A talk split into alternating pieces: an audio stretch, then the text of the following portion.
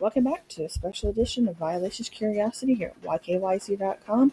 I'm Kayla, and I want to thank Cat Guru Johnny for bringing this story to my attention. Last week in New Delhi, at Gargi College, thousands of men breached the gates and walls to sexually harass and assault hundreds of women, while campus police and non-teaching staff stood by and did nothing. It was during Reverie, their end-of-term celebration. These men were in gangs and formed chains to prevent the women from escaping and helping themselves.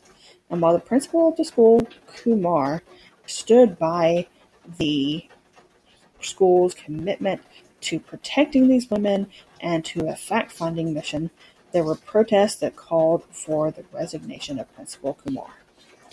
The local police have opened an investigation and are determined to find the perpetrators and bring them to justice. And the Delhi Commission for Women visited the college to meet with students and the administration on how to move forward and to offer help for these women. This is why feminism is still important. This is why we need to keep fighting. And this is why we need to keep speaking up, not just for women in the US, but for women around the world. I welcome your thoughts.